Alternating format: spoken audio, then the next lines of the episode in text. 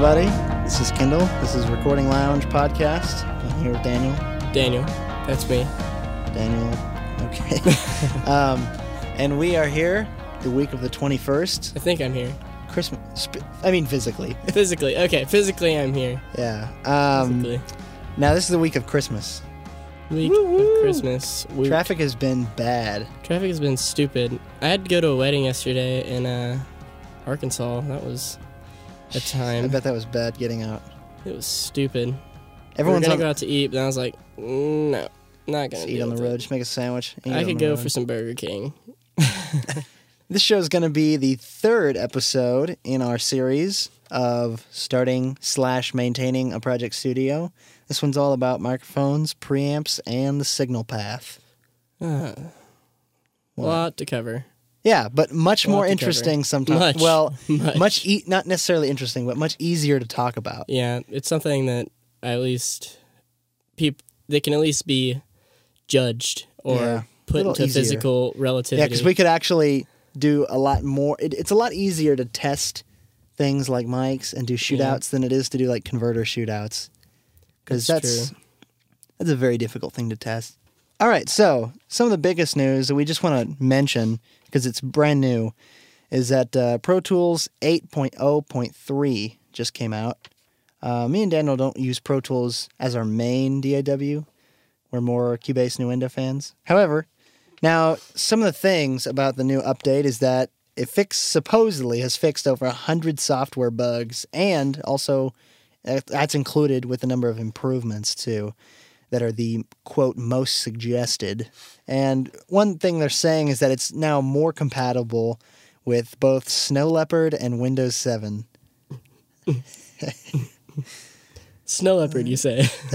Could you repeat that? Snow Is that some sort of operating system or is it an animal? I'm confused. Snow Leopard. So, today, our show, we've got a lot to cover, but it's uh, very accessible, very useful inf- information, and we want to clear up some things that people might not know or people might be confused about in regards to recording microphones and live microphones and preamps and the signal path. it's true. So, the first thing we want to talk about in the show is just some basic information about microphones in general. There are basically three kinds of microphones, and these are condenser, dynamic, and ribbon. And we're going to talk about them individually. So, Daniel, why don't you take condenser? All right, condenser mics. Condenser mics use electromagnetic induction to uh, supply the actual sound from the polar um, part of the capsule, which actually uses static electricity to uh, amplify your voice or pick up your voice and then Or whatever. preamp amplifies voice. Anyways, these are normally used for vo- vocals, acoustic instruments, overheads, strings, things that need a little bit more sensitivity, things you want to hear more of. So if you're like overheads, you want to be able to hear the clarity in cymbals, so you wouldn't want to mic it up with a 50, 57. Um, vocals, same kind of thing. Actually, well, some that's not necessarily true. Vocals, you could use 57, of course. Oh, yeah, but, yeah, But if you're going for clarity, overall Usually, clarity, seems, seems like seems like female voices need a condenser mic generally. I've used an Yeah. R, the RE20, A lot of rock will use 57s Dynamic, yeah. and dynamic mics, but the SM7s. and- yeah, strings are important. Pianos too, that they have uh, uh, condensers. That's not ex- like if you, you can use any mic, of course, but these are what pick up these the strings and the, and the pianos have like that high end clarity Yeah. that you really need to capture well because so much of what a piano is is and, and same thing any stringed instrument piano is a stringed instrument and it's also a percussion instrument and acoustic guitar and like violin those things have that sort of glistening i can't even explain it Yeah, that high end that's needs to be captured well they're a little more sensitive, of course. I guess they're a little more fragile. Not, I mean, I mean, of course, you don't want to drop any thousand dollar piece of equipment, but in the sense that if you do, it could break. I guess any thousand dollar piece of equipment, if you drop it, could break unless it's like, most likely unless it's like a thousand dollar piece of steel yeah, which you got ripped off yeah, you bought that yeah, you did. anyway Um, fairly high SPL handling, but uh, usually not nearly what a dynamic mic can handle. Sometimes flattering, sometimes not. Usually brighter, a little more detailed. We've got into that. Um, these mics can be either tube, solid state, digital. Um, Digital mics. Uh, okay, well, a tube mic's got a tube in it, a vacuum tube in it, and tubes are something that uh, if you've been in the audio industry or or guitar industry for a second, you know what a tube is, and you should know that a tube amp sounds better than a solid state amp always, one hundred percent of the time. One hundred, unless if you're just one of those guys who wants to save the earth. Whatever. However, solid state electronics in recording is not. You can't and should not assume that just because a tube amp is better than a solid state amp, a tube preamp or tube mic is not better than a solid state mic or solid state preamp. They're very different. It's just saying that the the difference is between a tube mic has a valve chain and the solid state mic has a field effect transistor in it. It's really just difference in opinion, really, when it comes down to it. Yeah. It goes for what kind of sound you're wanting for your album or recording. Yeah, you and that doesn't always mean that a tube is going to sound warm and solid state is not. That usually means that just the way it kind of has its tone. Generally, a tube is a little warmer and a solid state is a little more edgier or punchier or something. Uh, but there are, I I can't really, I don't really know how to describe it. There are so many of the standards. It's hard to know. describe sounds a lot of the time. Yeah, because you're getting into just people, you know, oh, is it warm or is it punchy or is it There's so many other terms you could Yeah. describe it with that Now, for example, some of the most used mics in the industry are like a U47, a U67. Those are tube mics. However, U87, that's not very, and also very popular mic. Even one of the most, one of the most popular mics, and find al- a studio without it besides here. pretty much, yeah, we don't have. We've also got stuff like the SM57, the world standard for pretty much any snare drum there is. Really, you could go ahead and say not standard for anything, but used in anything. Pretty much, you can I mean, use a snare. You can use a widely used mic, 57 of on course. just about anything. So I mean, and there's a good reason why. I mean, it uh, sounds good. It does. I I mean, mean, the only thing I really, if you can avoid it at all costs, try not to use a 57 on acoustic guitar yes, and cymbals.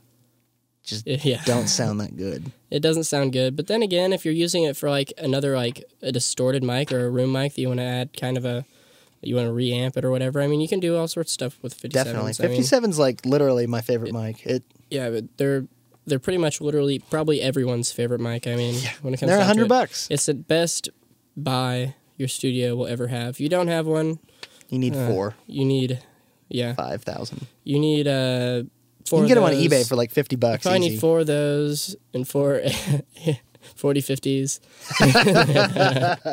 and then you're good. Okay, so Nice that leads us well into our second type of microphone, which is a dynamic microphone.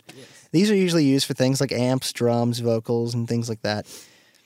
As we said, they don't. Most people hardly ever use them for overheads or cymbals or anything with that top end that we were talking about earlier. The Yeah. stringed instruments, pianos. I mean, it just doesn't. They're not as sensitive. They don't pick up the high end and the. They don't really pick up things as detailed as condenser Yeah. mics. I mean, that's not to say that they can't pick up some detailed things, but I mean, it's oh, just Oh yeah, I mean, vocals are a really complex sound, probably the most complex sound, really. But in the end, you'll learn a lot of the things in this industry are just preference yeah, and Yeah. we're using dynamic mics right now, Yes. and they sound good. on voice. And- so Anyway, the good thing about these mics is that they're extremely durable. They last for a long time. They can handle really high levels of sound. Bono has used an SM57, SM58, you know, SM7 on his voice, and those are all dynamics. And it's not like it's a problem with money, you know, it's just preference. Yeah, I mean, Bono can use any mic in the world that he wants to, and he chooses to use a 58 most of the time, or Beta 58. And it's just a lot of it has to do with the source and how it reacts. And the, really, you're going to see that most with things like vocals and acoustic guitars because there's so much character involved in those those sources that, gosh, I've recorded some people who I've put up a 414 on their voice and it sounds great, and then you put up a 57 and they're just it just something about it just sounds great. Yeah. Last microphone type is a ribbon mic. ribbon mic. Generally, well, these are older. These were technically the first kind of mic, I believe, weren't they? I still don't. do- I'm I still don't not know. sure. Ribbon mics, really old. Um, well known for uh, big band, you know. Back in the day, Um, Frank Sinatra. You, you think Frank Sinatra, you think ribbon. Wow. or or tube, yeah. Well, yeah. Tube. old tube mic. Yes. They were singing back into these RCA's though back in the day. I mean, those were those Yeah. huge, like boxy looking microphones you've always seen. That's probably an RCA ribbon mic. Yeah. Generally, these are used for things like horns, uh, sometimes strings, uh, overhead, sometimes uh, guitar amps, a lot. Generally, they're a lot darker, but usually very uh, old, kind of a warm sound. Ribbon mic uses a literal ribbon to pick up your voice. It's made of like Uh, aluminum. I, th- think maybe. so. I think so.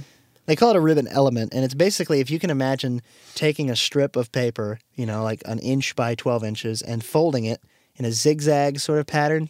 That's kind of what you're dealing with. And this little tiny, I mean, the size of like a hair element is capturing the sound.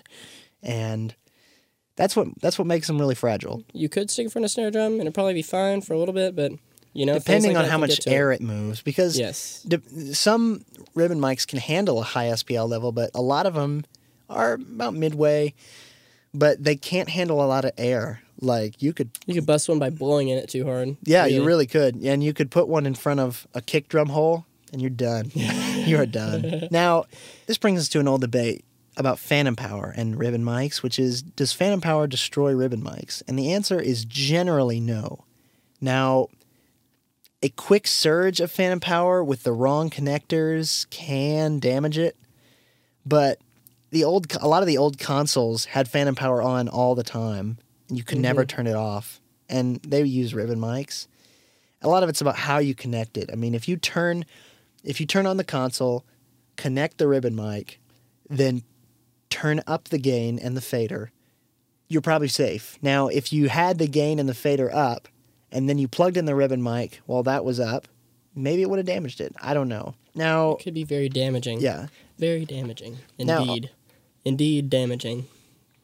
Now, all of this isn't really to scare you out of using ribbon mics because They sound great. I mean, Yeah. Cascade makes a great, I mean, virtually cheap, priceless. I mean, they're they're great. seriously, they are like they, they are undeniably one of the best deals in pro audio, I and mean, that's the it's like Cascade same, Same thing with 57. I mean, not expensive. It's kind of the same thing, really. Yeah. It's like 219 for fat for a fathead. They're yeah, and they are incredible. They are beautiful mics made by a company called Cascade, and you can go to cascademicrophones.com. I think is their website.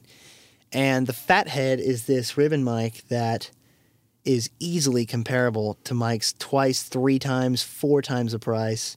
And to be honest, it doesn't really sound as good as like the Royer R121, Yeah. but it sounds darn darn close, and it sounds incredible. I mean, if you're looking for that nice ribbon sound, it's a no great way to get into I mean, ribbons too because if you're wondering what a ribbon sounds like and you want a mic that does sound good on a lot of things overheads two fatheads on overheads sounds incredible Uh, on guitar amps they sound great on guitar amps like really really good nice and deep and dark really punchy those mics are have got to be some of the punchiest mics i've ever heard if you haven't heard a ribbon mic haven't ever used one I would say try try to find somewhere online.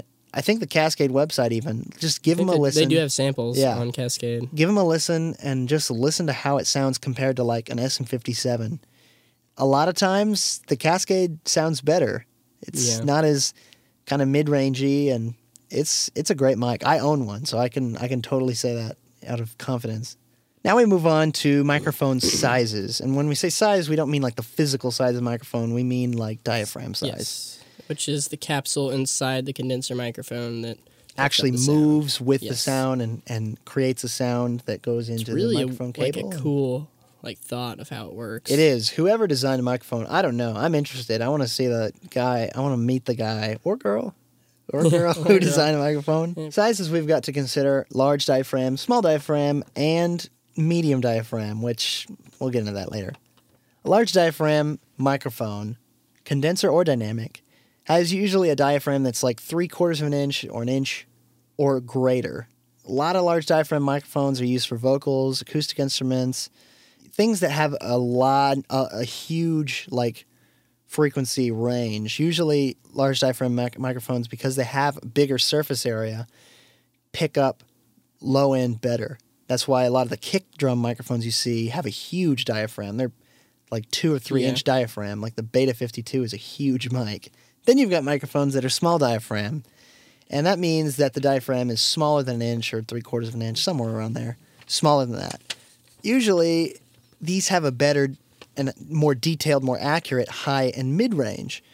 So for these, you tend you tend to have a little less low end, not necessarily a weak low end, but not as predominant as in a large diaphragm mic. These sizes bring us into talking about small diaphragm condensers versus large diaphragm condensers, also small diaphragm dynamics and large diaphragm dynamics. Small diaphragm condensers uh, are usually used on acoustic instruments, cymbals, uh, toms, generally not amps. Uh, cymbals, because they have that smaller diaphragm, they can pick up higher end frequencies a little better. Acoustic instruments, kind of the same thought behind that. They sound great. Pick up on, ambience really well. yeah, definitely. Um, That's a good point. examples of this would be uh, SM81s, uh, what are uh, AKG uh, 451s, um, also the Neumann KM uh, 184s, which we just got. Yeah, awesome. You just got a pair of those in. amazing mics. Yes, I. They're really light. They're awkwardly. Yeah, they weigh they weigh nothing. I had seriously. an argument that I could probably swallow one. Really, I mean, And they probably, if you had the same amount of volume of water, it would weigh more. it They're that light. So you It pick would. them up. same amount of volume of anything probably. I mean, Yeah. besides styrofoam. Actually, maybe styrofoam. We should I do don't a- know. They're pretty We should do an experiment. yeah. Yeah, The AKG 451s on toms with the pad on, of course. And they just, I love them. They sound phenomenal on toms. They're so clear. And because they're condensers, they usually have a wide frequency response. Most of the low end power from a kit comes from like the low tom, the snare, and the kick. Anyway.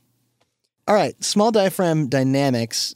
Generally, I don't know, you don't hear this term a lot. You don't hear small diaphragm dynamic a lot, Yeah. but what that usually is is something like an SM57 or an SM58 or an Audix i5.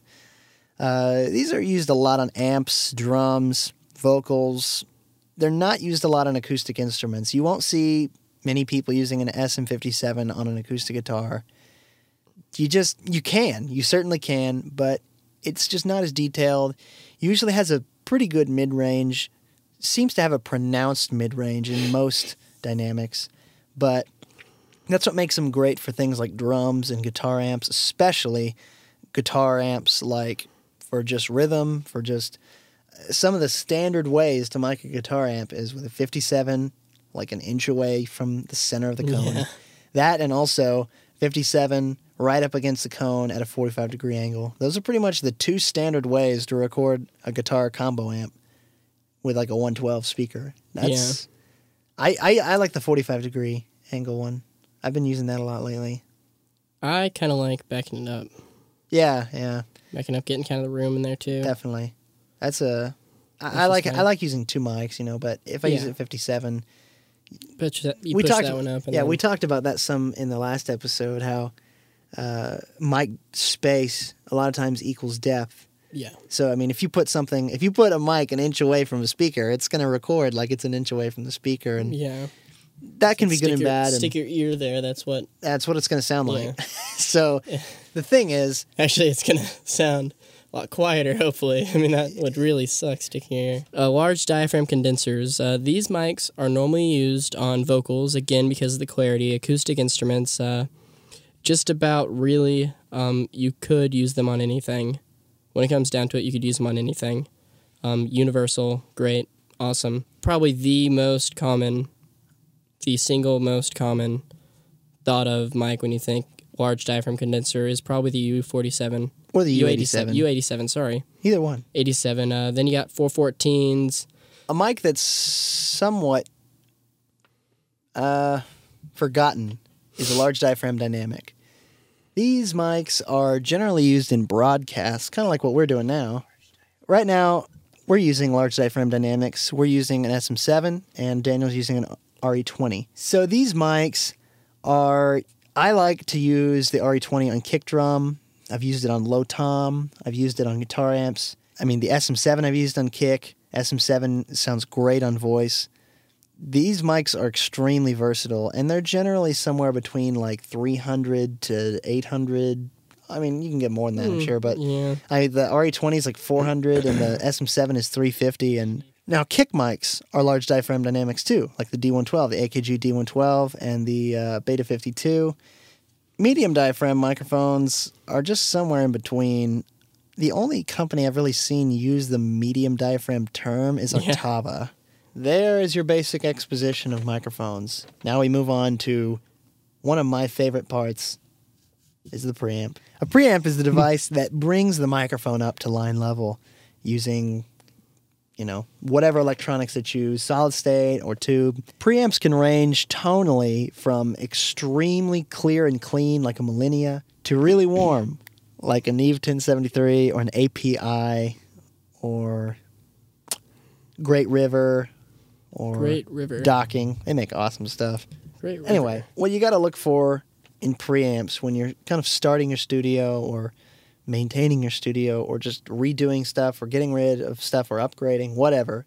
It's it's really difficult sometimes because some of the best stuff is single channel. Yeah, so it's expensive. Yeah, Neve 1073s come single channel. You can get them in. I think it's a three rack space unit. They come sideways mounted from Vintage King, and those things are a good thirty five hundred bucks each, and they're amazing. They really are. But there are preamps out there that are really good, and they're not thirty five hundred dollars a channel. Then you get stuff like A Designs has the Pacifica, and that's gaining a whole lot of popularity. That's about a thousand bucks a channel. You've got API, which is generally somewhere between 500 and a 1000 bucks a channel depending on how you buy it. And API is one of the other standards of the industry and I love API. I use API a lot and they just sound great. Sound amazing for drums and guitars and rock music and then you've got stuff like we said, like Millennia and a lot of George Massenburg stuff. That's it's super clean. Really tries to make it as transparent as possible. And me and Daniel aren't fans of that, but you there, Yeah. there's a statement made by some that is you can always dirty up dirty it up later with saturation plugins or running it to tape. So sometimes you might want the cleanest signal chain possible by using a really clean preamp. you- Just kind of an it's really an opinion thing. And you got to consider though a lot of records made that were really popular in the 70s and 60s that people love. A lot of that stuff was recorded with analog consoles with tape and tube microphones and all kinds of saturation. So before you think that you might want something super clean and detailed, you might consider that a lot of your favorite records, just look it up. Look up how some of your favorite records Yeah. were recorded. Or just think about how you want your stuff to sound. Yeah, if you want it to how to do sound old, you're pretty much going to guarantee an old type electronics from something like a Neve or API.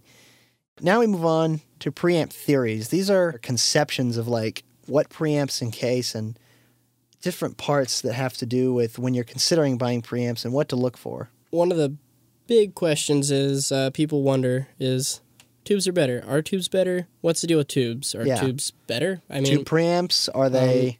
Yes. Um, as we said earlier, in guitar amps, undoubtedly, in my opinion, I guess anything in this industry is opinion technically, Yeah. but undoubtedly, in my opinion, tube amps like guitar amps or uh, bass amps, any kind of amp for an amping instrument, up an instrument sounds better. sounds better. Period. In my opinion. Um, when it comes to preamps, though, it's completely different because it's more of a matter of taste, what you want your stuff to sound like. Um, just because a preamp has tubes, it won't always sound better per se. Um, a lot of the times, it. I mean, we talked about saturation. It adds saturation. Sometimes you might not want that. I mean, I've heard a lot, a lot of '60s, '70s albums that obviously use tube amps that I hated the sound of. They just Yeah. sounded too, too much saturation. Honestly, it just sounded Too thick. like bad. Really, I mean, And a lot of that has to do with the player and the exact recording session, the Yeah. mics they used, and but a lot of times in the old days they were using tube mics with tube preamps into, you know, tape, and that's super dark. Now a lot of things you have to consider though. They don't make tube consoles. You know, they just don't. Some of the best known preamps in the world are solid state electronics like Neve 1073s, uh, API 500 series, Quad 8, um, a lot of other stuff. That leads us kind of into what we were saying a second ago about tube stacking. Are you using tube mics into tube preamps? I mean, is that the sort of saturation you want? Or I Oh, mean, some people say. I know Charles Dye on the Project Studio Network podcast mentioned that he doesn't like to stack tubes. He likes to use a tube mic with a solid state pre, and vice versa. And that's just a matter of preference. I think that's a good idea. I think in a lot of ways that has a totally legitimate point. Sometimes you don't want something that sounds really, really tube. If you use different preamps for all sorts of different things and different mics also, which you always use different mics, but neither here nor there. Um, the song might require a bit more EQ because uh, it sounds different. There are tonal differences. There are lots. all preamps are different. That's why people go out and they say, "Oh, let's get some APIs. Let's also get this." But they sometimes you intend to mix them. But like if you're going to record a drum set with, let's say here you got four API and then you're going to use two tube preamps. I mean, you're going to have to deal with that later. You know, Definitely. You have to deal with it whether you're using whether you're using PreSonus or whatever you're doing. I mean, PreSonus. What that's one nice things about that is because It comes with eight. it comes with eight, so you, you, could can record a whole drum kit with you- just those eight. I mean, you could. I mean, and yeah. honestly, it would probably sound better to use one PreSonus on the full kit rather than using four different stereo preamps to get the same eight. Because Yeah, and and that's then- I mean that's not always the case, but Yeah. the thing is the, in the the, old days sound. in the old days there were more people were using the consoles for their preamps and then they used outboard stuff for their tonal shaping. And so everything kind of had this like pre EQ color to it that it, it was like as soon as it went in, the sounds, if, if you had an API console, all the sounds had an API sound to them initially. All the drums, the snare drum and the toms and the overheads had that API sound. And that's something that was really helpful because just the initial tone tonality of the raw sounds was similar. That's why we suggest here at Recording Lounge use the same preamp for this, for a single element. yes, As in, I mean, you can if you're recording a band, two guitars, bass, singer, backup singer, and a drum Yeah. kit. If you were like you like you could still split the two guitars into Definitely, different and use whatever preamps, preamps you want. Now you could want use the same for both of them. Yeah, you could use the same, but be, since it's usually just mono or one or two mics or maybe three mics on a guitar amp, depending.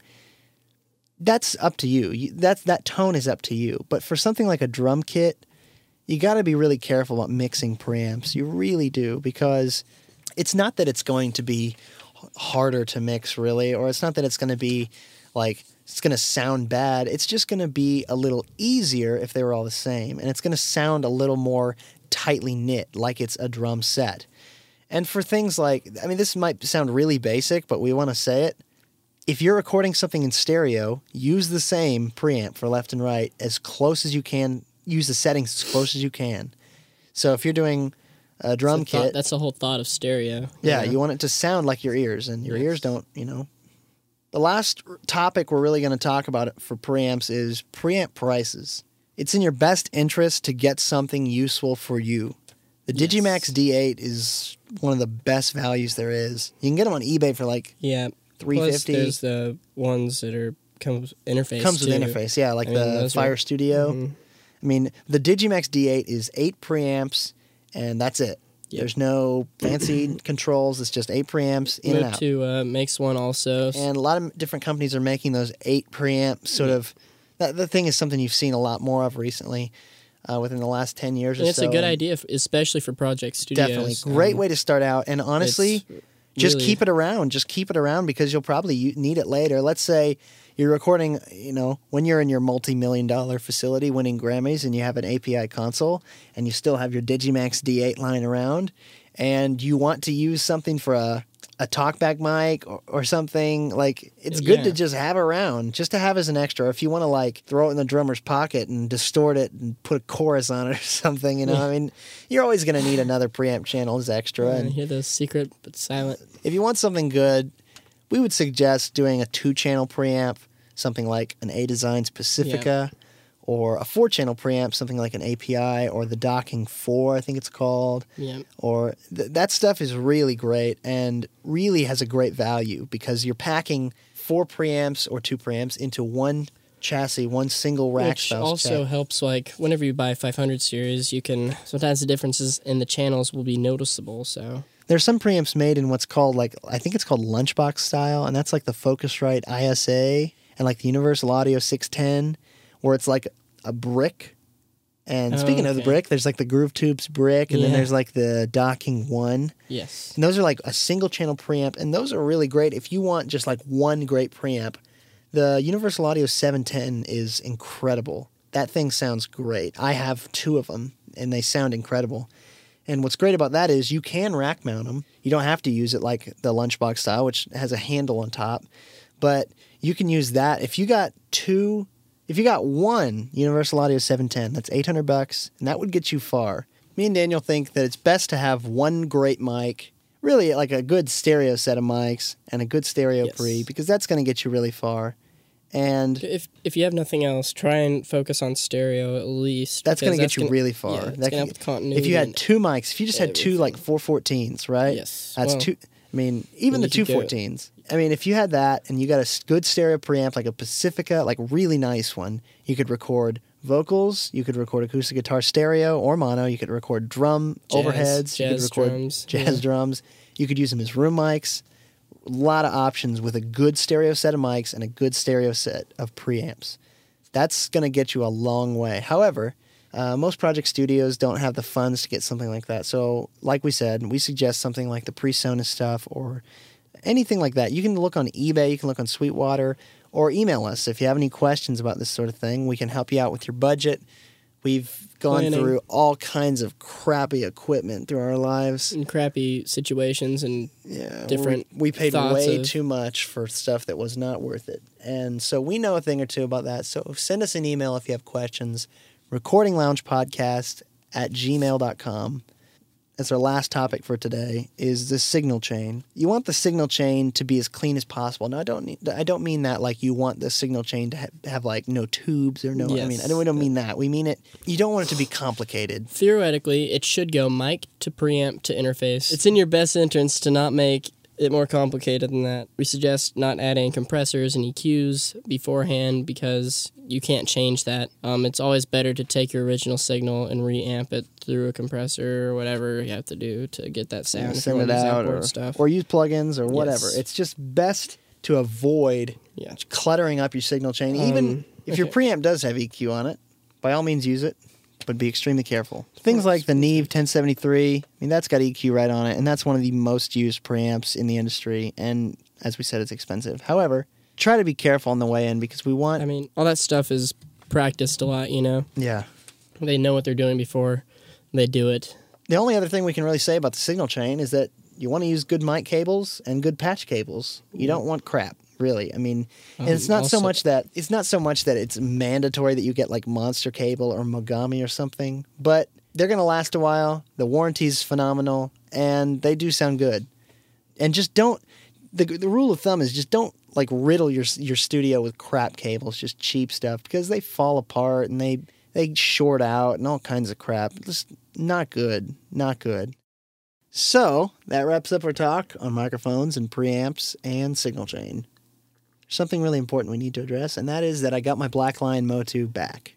And yeah, I know. I need some applause. Now, it is incredible.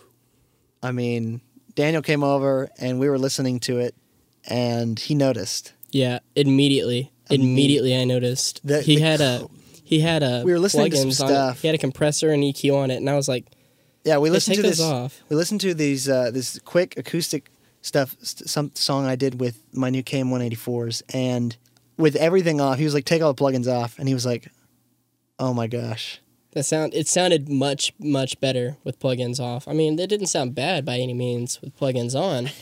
I mean, but I just did a quick. I just used the uh, Waves SSL channel and uh, added just a little compression Just and added a little top end, and that was it. I didn't take. I mean, that was it, and it seriously the the Black Lion mod with the micro clock is just amazing. The clarity from the recording, the clarity in the listening. I mean, the just listening to some of the mixes I'd done a long time ago sounded great, and. Have you sent them an email? No, I'm going to. You need to send them an email. Yeah, like I'm gonna write an awesome. And so look for me. Look for me on the Black Lion site. They told me a few weeks ago that they put my name in studio up there. So look for me on the site, and I'm gonna write an awesome review because I'm just impressed. The company is amazing. They're really nice guys. They'll explain everything to you.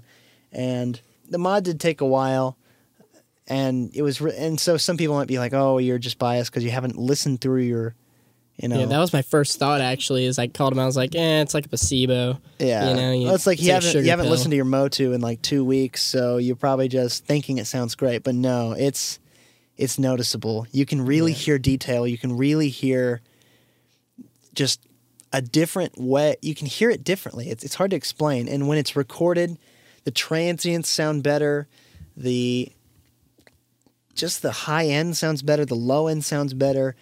It really is phenomenal the difference it made. And my mod and clock total was like 980 bucks. And really, one thing that me and Daniel have talked about before is that your signal chain is only as good as the worst thing in the chain. So if your microphone sucks and your preamp and converters are great, might not sound that great still. Now, if your microphones are amazing and your preamps are amazing, but your converters and interface isn't, you're going to have to deal with that. And it's really noticeable because, you know, i even if this mod just made my incoming signals 5 or 10% better than what they were before, you got to consider, and this is something that we're huge on here at, at uh, Recording Lounge because we're really we're really big on making the best sounding tracks possible. And one of the ways to make sure to do this is to have the best individual tracks rather than, you know, just a good sounding overall mix. You want to have the best original tracks. And to say that, I mean, if even if the mod made my incoming signal 10% better, if you've got a production with like 45 tracks, a rock song, you're going to notice over time that that 10% adds up and real quick your song sounds a lot better because just the little things like cymbals and acoustic guitar and vocals and things like that that really affect how you listen to music, things that you hear, things that stand out. I encourage you guys to check out if you've got like a uh, 002 rack Pro Tools or if you've got like Motu stuff, go and check out blacklionaudio.com and just just read what they got to say, hear them out because they do amazing work. All right, this is Daniel from Recording Lounge. And this is Kendall. Thank you guys for listening. Send us your questions. We want to know everything you guys have to say about our Good or bad? podcast, good or bad. I don't care. I've been made fun of for a lot worse things and how bad my podcasts are. So, um, really won't be hurting my feelings. You can email us at Recording Lounge Podcast at gmail.com or check out our blog at recordinglounge.blogspot.com. yes, um, and that's a really cool blog, by the way. Kendall, Thank you. who made that? Kendall actually made that blog, and it's amazing. Not from scratch or anything. It's not like, Oh no, he not like bread. He, he cooked it. he I cooked it. mean, but over there, I just kind of ramble on about different things that go on in my daily life with audio and uh, recording. And so we'll see you next time with episode four, which is also episode four of the series, which is uh, going to be about something secret that we can't tell you about yet Because we don't know. because we don't know. Goodbye, everybody. Goodbye.